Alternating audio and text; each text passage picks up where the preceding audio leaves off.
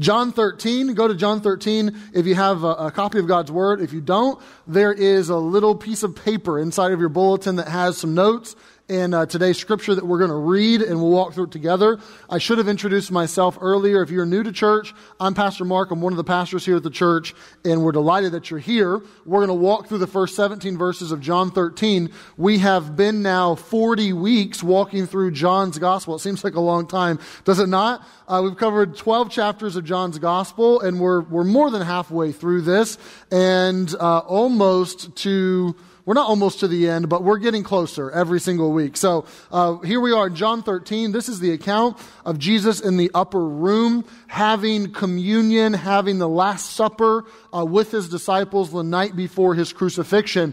All of the gospel writers account the story for us, and they each give us a little bit of a different angle. What we know if we put all the stories together is that John tells us about after they had already eaten and Luke tells us that the disciples kind of immediately begin to argue about who is the best and who is the greatest and who is number one. And kind of in that argument, Jesus does something to illustrate how they should live their lives. And that's what we're going to see in John 13. Look at verse number one. It says, Now before the feast of Passover, when Jesus knew that his hour was come, that he should not depart out of this, or he should depart out of this world to the Father, having loved his own which were in the world, he loved them unto the end. Amazing statement about the love of Jesus that he loved them to the moon and back, or he loved them to the fullest, to the maximum.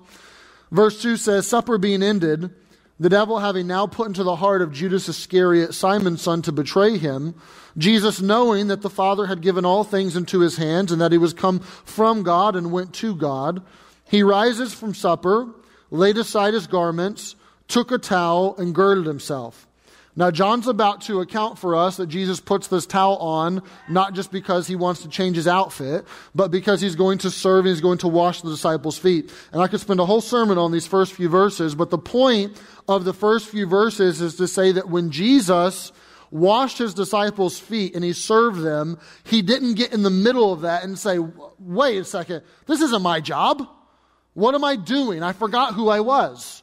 The point of what John is trying to get across is that Jesus knows full well the whole time he's washing his disciples' feet that the Father has put all things into his hand and that his, it's his time to die, that the redemption of man is at hand. He knows full well that Judas was the betrayer. He knows full well that he's from God and going to God, that he's divine and on a heavenly mission. None of that is lost on him when he grabs a towel. All of that he's cognizant of, he's fully aware of. And John says, here's what happened, verse 5. After that, he poureth water into a basin, began to wash the disciples' feet, and to wipe them with the towel wherewith he was girded. Then cometh he to Simon Peter, and Peter saith unto him, Lord, dost thou wash my feet? Jesus answered and said unto him, What I do thou knowest not now, but thou shalt know hereafter. So Jesus begins to wash the feet. He has the towel around him, and, and he comes to Peter, and, and Peter says, Jesus, are you going to wash my feet? And Jesus says, Look, you, you don't really understand what I'm doing now, but you'll get it later. You'll understand eventually. Then Peter says, Thou shalt never wash my feet. Jesus answered him, If I wash thee not, thou hast no part with me. Simon Peter saith unto him, Lord, not my feet only, but also my hands and my head. So Peter says, You ain't touching me, Jesus. You ain't washing my feet. Jesus says, I'm, I'm going to. You're not with me. All right, give me a bath then. And, and Peter is, is hot and cold and kind of all over the place. He's his, his typical self. And Jesus says in verse 10, He that is washed needeth not save to wash his feet, but is clean every whit, and ye are clean, but not all.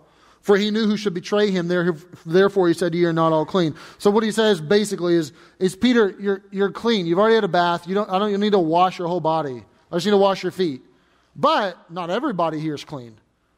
And he says this metaphorically, speaking of Judas who would betray him, saying that basically there's, there's a scoundrel in the room, there's a dirty dog in the room, and I, I'm aware of this.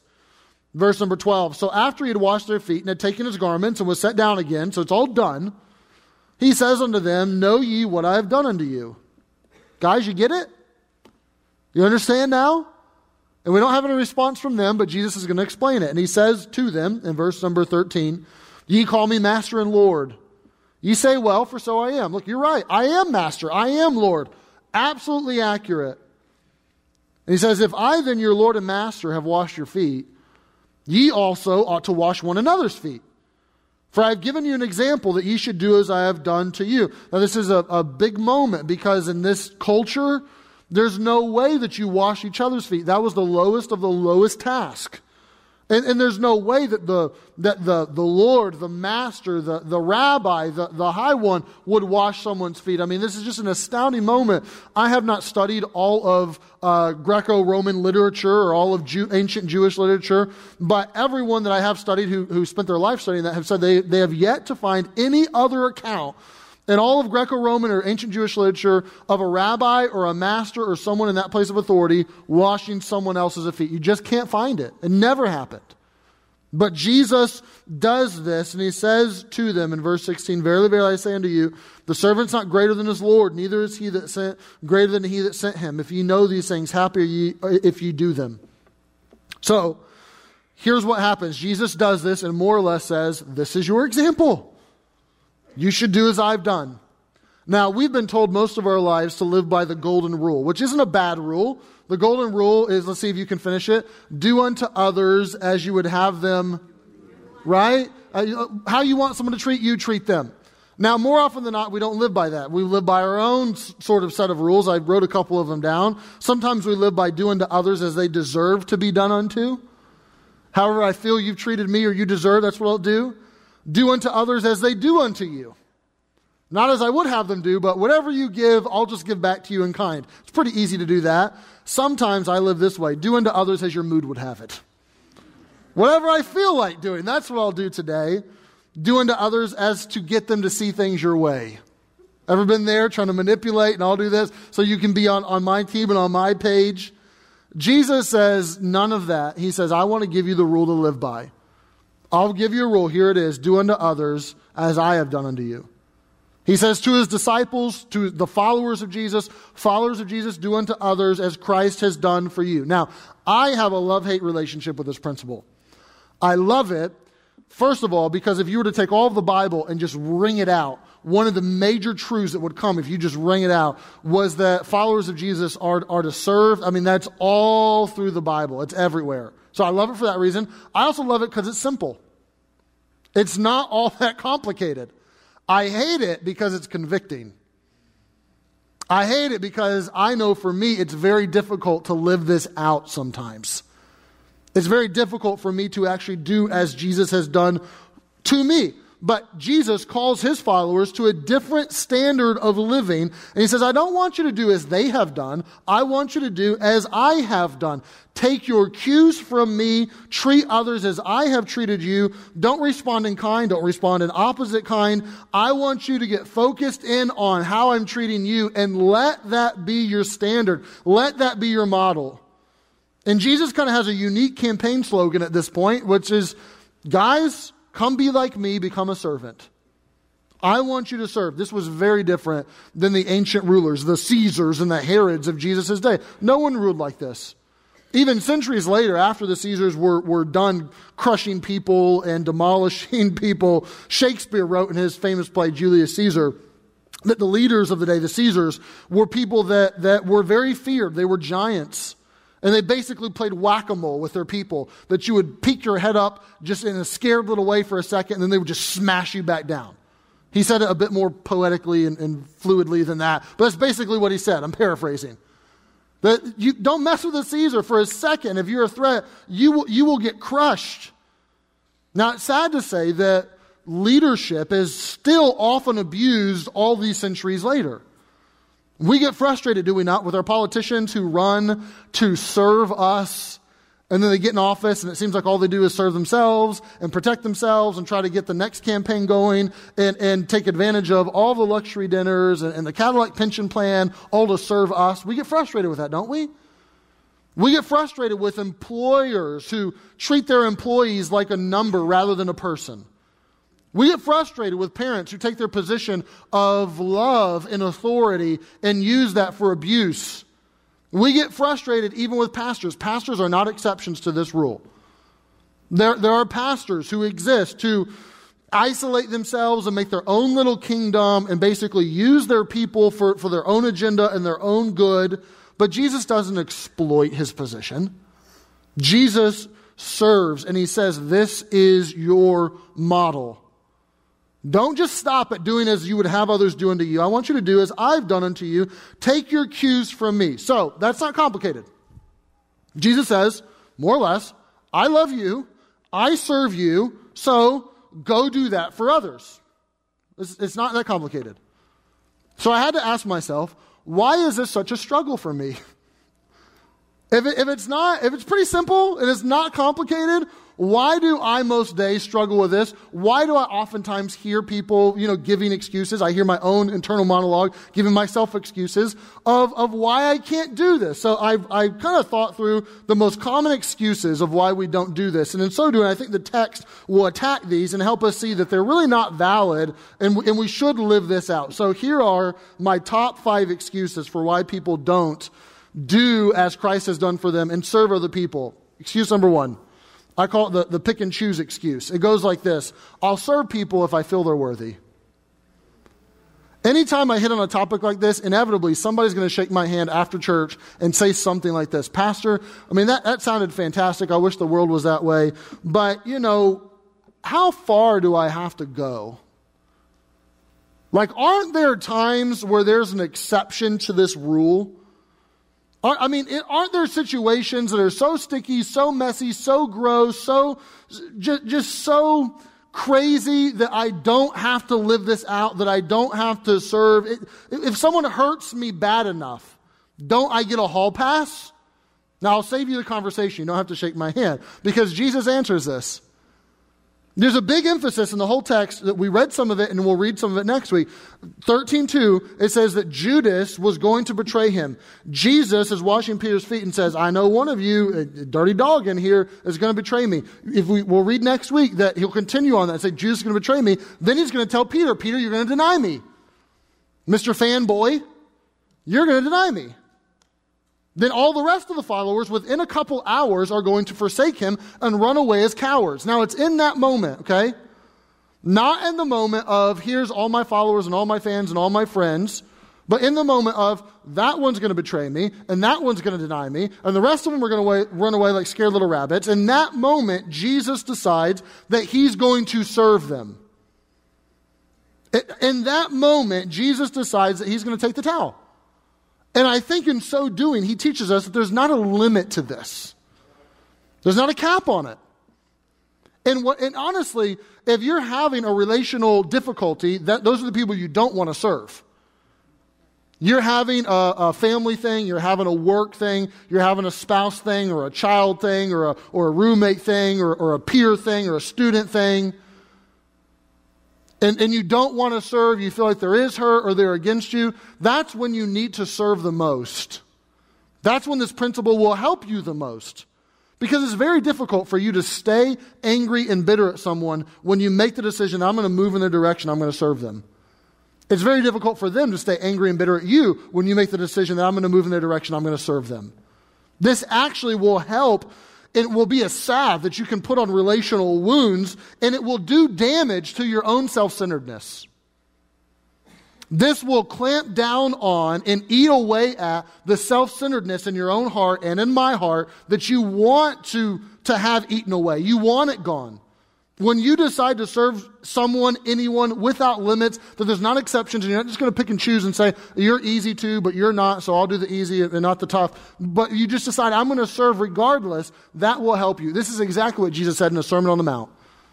He put it in terms of love, but he said, if you love those people that love you, you don't get a reward. That's not special. Everybody does that. But when you love your enemy, and you pray for them that, that curse you and, and, and those that despitefully use you and persecute you, you, you serve them and you bless them, then there's reward. Then there's good. So there's not a limit. You can't pick and choose. I also hear this excuse very often the not my move excuse. It goes like this I would serve if they asked me. Ball's in their court, right? I, I, mean, I'm ready and willing, reporting for duty, captain service. I'm here. I'm ready to do this, but no one's come up to me. No one's given me a job. No one's asked me to. I, I'm just waiting on them. But we know it doesn't work that way. Because when someone comes and asks you to serve, it's never the job you wanted them to ask you for, right? You wanted them to ask you to, I don't know, uh, play the bagpipes for, for such and such. That, there actually is a bagpipe player in here. I was trying to pick something that would not hit anybody. Paul Luke, I'm sorry, I got you. Uh, you, you. You think they're going to ask you to do this grand thing, but instead they ask you to vacuum. Oh, you're giving me the little menial, the low task. You're just giving me that stuff. We never enjoy it more when someone asks us to serve and then we do it. We would rather see it on our own and do it ourselves. Spouses, isn't this true at home? Whatever household chores, however it's divided up in your house, okay? If you do it on your own, you feel real proud of yourself. If your spouse has to ask you to do it, don't you cringe a little bit? Don't you bristle at that a little bit? I'm the only one? I don't mind taking out the trash. I, honestly don't. I have no qualms with taking out the trash. But if Maggie asks me to take out the trash, I'll still do it, and I, and I won't be bitter or bent out of shape about it. But there's something inside me a little bit that just bristles. That, that doesn't want to do it then, right? Or the indirect ask. How many of you have been there? Where it's not really an ask, it's just a statement, and you're supposed to interpret that my wife never does this, but I'm sure, I'm sure you, you all do this in your marriage, okay? That, you know, hey, did you know the trash was getting kind of full? Thank you for the random factoid. Yeah, did you know I was watching the Steelers? Like, you know, you ever been there? When I take out the trash and someone asks me to, I'm, I don't like it that much. But if I do it on my own, it's an event. I brought a trash can with me today to illustrate this, just so you can see. Take notes, okay? Take notes on how you should do this. If you're doing something on your own, dishes, trash, it doesn't matter. They all work. Laundry, just, I do it loudly, right? Like there's there's no part of me. The kids could be sleeping. It doesn't matter. There's no part of me that's going to be you know just gently taking this off. I'm going to take the oh that's what did you put in that? Then you get the new bag. The trick is to pop it like eight times. Just keep shaking it and shaking it and shaking it. Play the Rocky music. Get it going right because people need to know I chose to do this willingly. Right. The point is that when you do something willingly, it's a whole lot better than if someone has to ask you to do it. You like it more. You like it more. And to say, you know what, I would do this if someone asked me, it makes the assumption, well, I don't see any needs. I don't see anything that needs to be done. I'm surrounded by people with no needs. I'm surrounded by nothing that needs to be, that needs to be done. There, there's no task. There's nothing here. I wish I could see it. Like, seriously? Just lift your head up for two seconds. We're surrounded by people with needs, and in a, in a community, there are things to do. You shouldn't have to be asked. Now, if someone asks you, be willing to do it. Yeah, sure. But better yet, just do it on your own. Just do it on your own. Don't fall into the, well, I, I would, you know, I, I'm an awesome servant if someone comes and asks me. Just do it. That's a Nike slogan. They should learn something from me. The clock excuse. Excuse number three I don't have time, right? How many of you are busy in the month of December, right? It's a busy month. There's a lot to do, lots of parties, lots of things going on. And if we're not careful, we'll, we'll tell ourselves, you know, I don't have time to serve. I'd love to. Sounds great. It'd be a great world if everyone served. But I don't have time. Now, I'll be brief, but for a second, I just want to pick, I want you to picture yourself standing before Jesus one day. And Jesus says, Hey, you know, I, I served you. I loved you. I died for you. I, I paid for your sins. I, I served you. And I kind of expected you to do the same. Why didn't you serve? Man, Jesus, I didn't have time. So Jesus pulls out your, your, the settings from your smartphone and he goes to the usage screen. He says, man, you, you know, let's just pick a week. I don't know, week of December the 8th, 2019. Uh, you had nine hours for social media, according to this. Hmm, you had six hours to talk on the phone with friends or family or whatever that was. Hmm, I also have the data from Netflix and Hulu and your cable and, and Xbox Live and, and Disney Plus. I have that. Let's put it all together here. Man, you you managed to watch your shows. You managed to watch the game. You managed to play the game. You man- what happened? Right? The reality is we're busy, okay? I'm, I'm not saying we're not busy. I am saying we all too often fill our schedules with things that are trivial, and then we use it as a lame excuse to say I was too busy to do something that was important. I'm not against you having fun and doing things at all. If, if, if you like rifle hunting and you fill up all your tags every year and you want to go pick up bow hunting and learn it, have at it. If your kids are in basketball or soccer or gymna- gymnastics and you want to teach them Chinese and, and the cello at the same time, okay. None of those things are inherently bad, but if you clutter your schedule with all that stuff and then try to tell me or yourself or God that, you know, I just don't have time, that just doesn't work. It doesn't work. We, we use that so often, but it, it's just not true. It's a matter of priority. I'll give you excuse number four. This is one of my favorite the doormat excuse. People will walk all over me if I serve. Pastor, yeah, I mean, I can serve some people, maybe my kids or something like that, but I mean, even my spouse, like they just, they'll take advantage of me and they'll just, I'll just keep serving, serving, serving. They'll never reciprocate. Or, I mean, my job, my coworkers, my boss, it's a dog eat dog world. This isn't reality. That's not practical. If, if you want to move up the corporate ladder, if, if you want to do that, I mean, it sounds nice, sir, but, but no way. It's not practical. You know, the Bible says exactly the opposite. It says that if you don't serve others but you serve yourself, that that's not practical. That that will actually hurt you in the long run.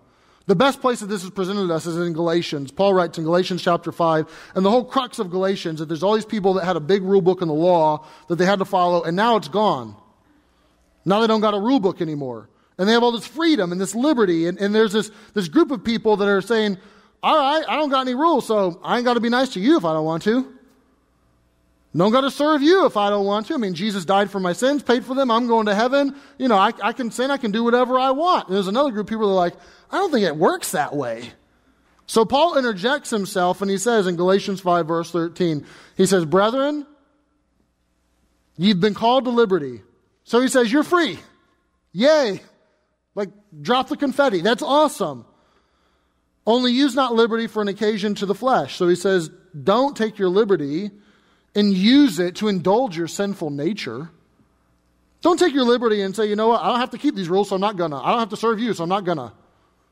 He says, no, no, no, I want you to do something else. He says, but serve or by love serve one another.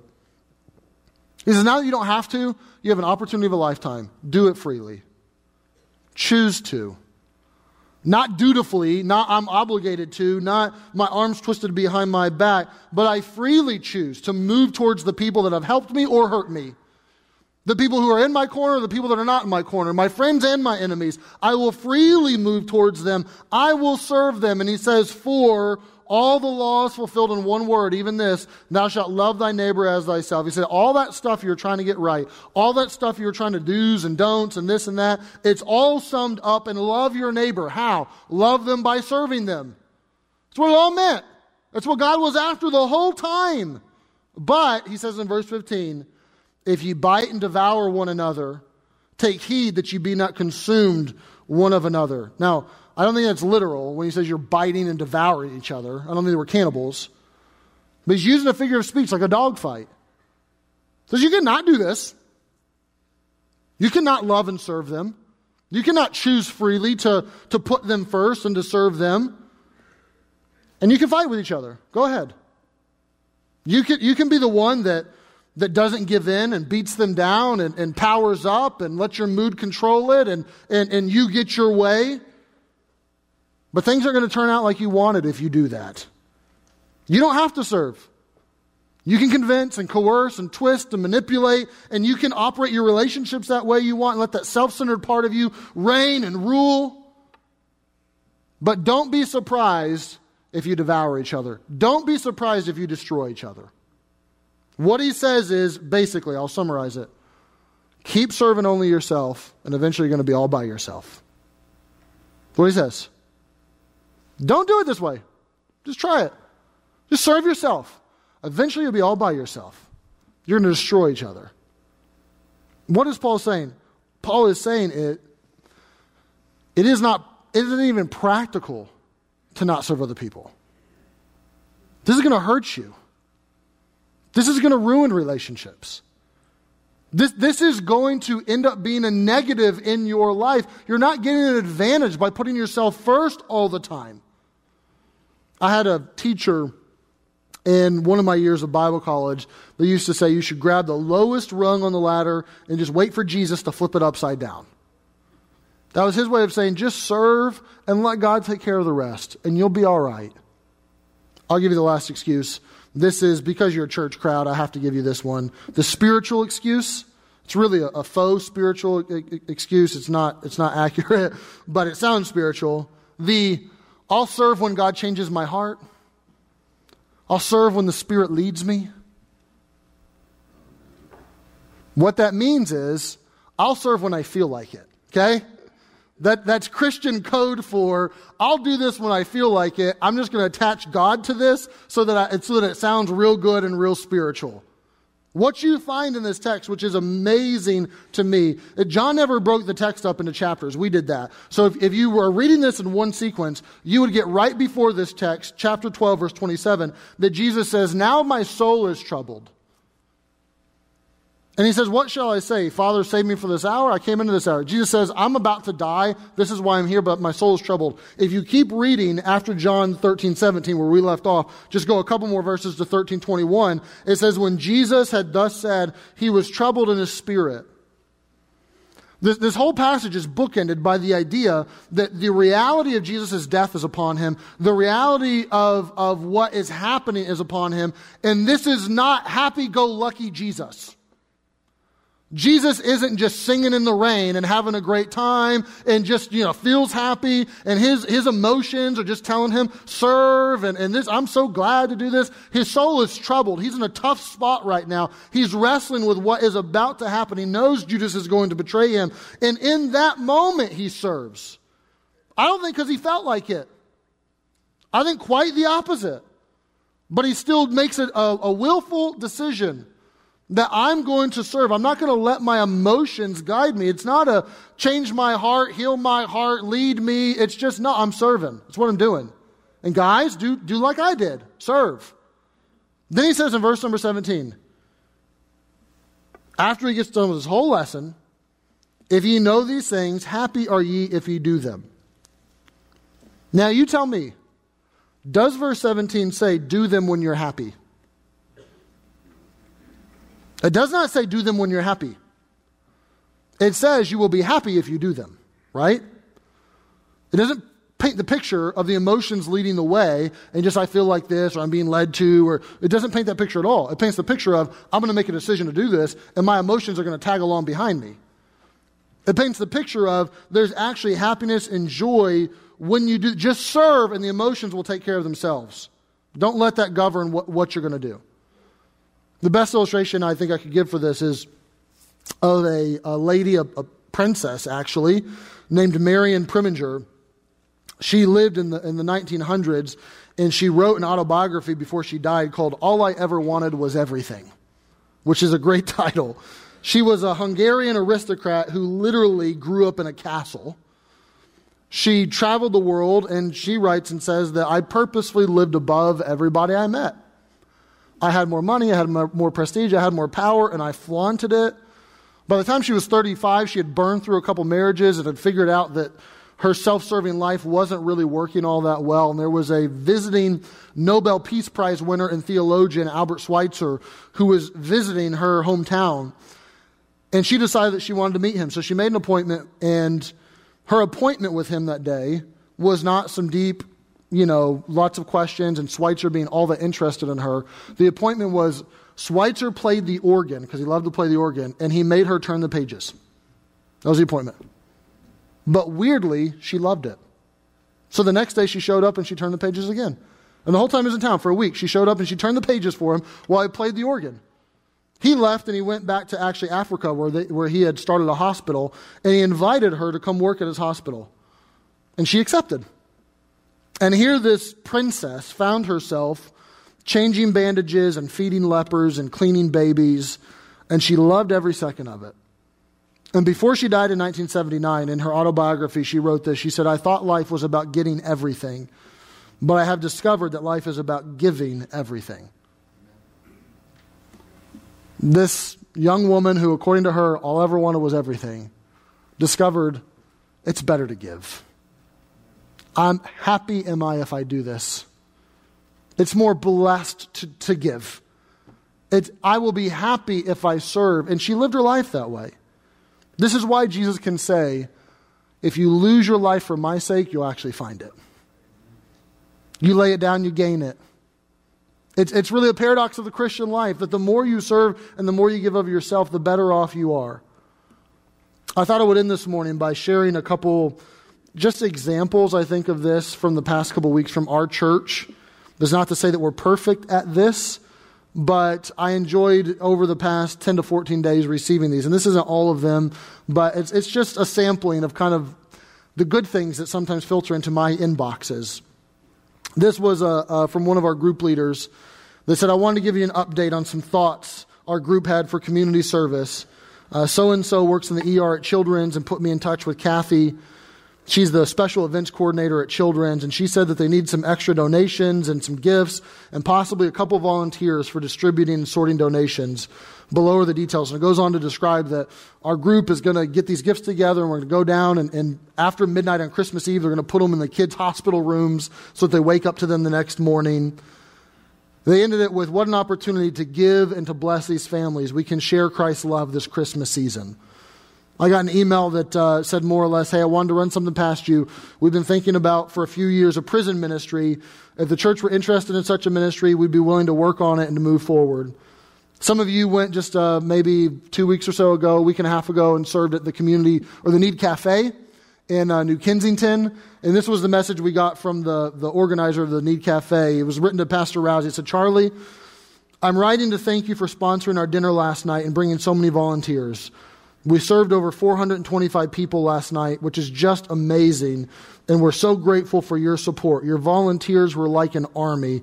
We've never had a group bring so many to serve, and they did a fantastic job. Not only do they do a great job serving, but they also help clean up and put everything back in place in the cafe, which really helped our small staff. I got a text this weekend that said, Hey, do you have a list of families in the church where kids might not receive any Christmas gifts this season? If that's the case, we'd like to help. I, I read those little samplings to you not to say, toot toot, we're awesome. I, I read that to say, I do believe that we have a great church atmosphere, and I love that this is a regular part of, of our rhythm and is part of the fiber of our church. But can you imagine what it would be like if everybody had a mind like that? Right? I'm so thankful some do. But can you imagine what it would be like if everybody did? It doesn't have to be big and be small. Take that 30 minutes you were going to watch TV and pray for your friend. Teenagers, go, go sit with that kid by themselves at the lunchroom instead of just hanging out with your, with your little clique all the time. Forgo the new whatever it is and give that money to somebody who could really use it. Be a chaperone on the activity at the school instead of just having a, a, a leisurely weekend at home. If you see a need, meet it. If there's something that needs done, do it. I think the question is can we pick up our heads and intentionally look for needs? Or is it that things are too mundane and things are too trivial, things are below us? There's tons of small things you can do. I'll, I'll, say this there's tons of small things that have been done for you today. Somebody got here early and unlocked doors and turned on lights and turned on heaters and made sure the church was ready to go. Somebody bundled up and tried to park cars to make sure that people had a smooth experience. Somebody had a smile and greeted and was warm and friendly. Somebody set up the guest center. Musicians and people prepared music to try to bless your heart. Those, those nursery workers are given of their time to go help your children. Those, uh, those group leaders are preparing a lesson to help you. And on and on I could go. You've, whether you realize it or not, you've probably been served a dozen times today since you've been here. The question is do we just take it and take it and take it and take it or give it? And Jesus said, not just how everyone else has served you, look at how I've served you. I clean you up. I wash your feet. I, he would say this, I didn't come to be served, but I came to serve and to give my life a ransom for many. I die on the cross. I pay for your sins. I wash you clean. I give you forgiveness. I give you relationship with the Father. I do all this for you. Would you just do as I've done for you and serve other people? I can't tell you the ways that that is, but I can tell you this that you'll be better off for it. Our church will be better off for it. Your family will be better off for it if you'll do it. So I want you to ask yourselves these questions. What if, in the midst of conflict and controversy and jockeying for position with whoever it is, you just hauled off and served? You just decide I'm going to serve them. What if the thing that no one wants to deal with and everyone walks by and, and says, no, not my job. You picked up and decided you would do it. What if the people who consistently served you didn't just keep putting into your life, but you turned around and you gave back to them? I dare say that we could all get, I could get, a lot closer to the disciples' rule, where Jesus says, I serve you, I love you, look how I operate, now do unto others as I have done unto you.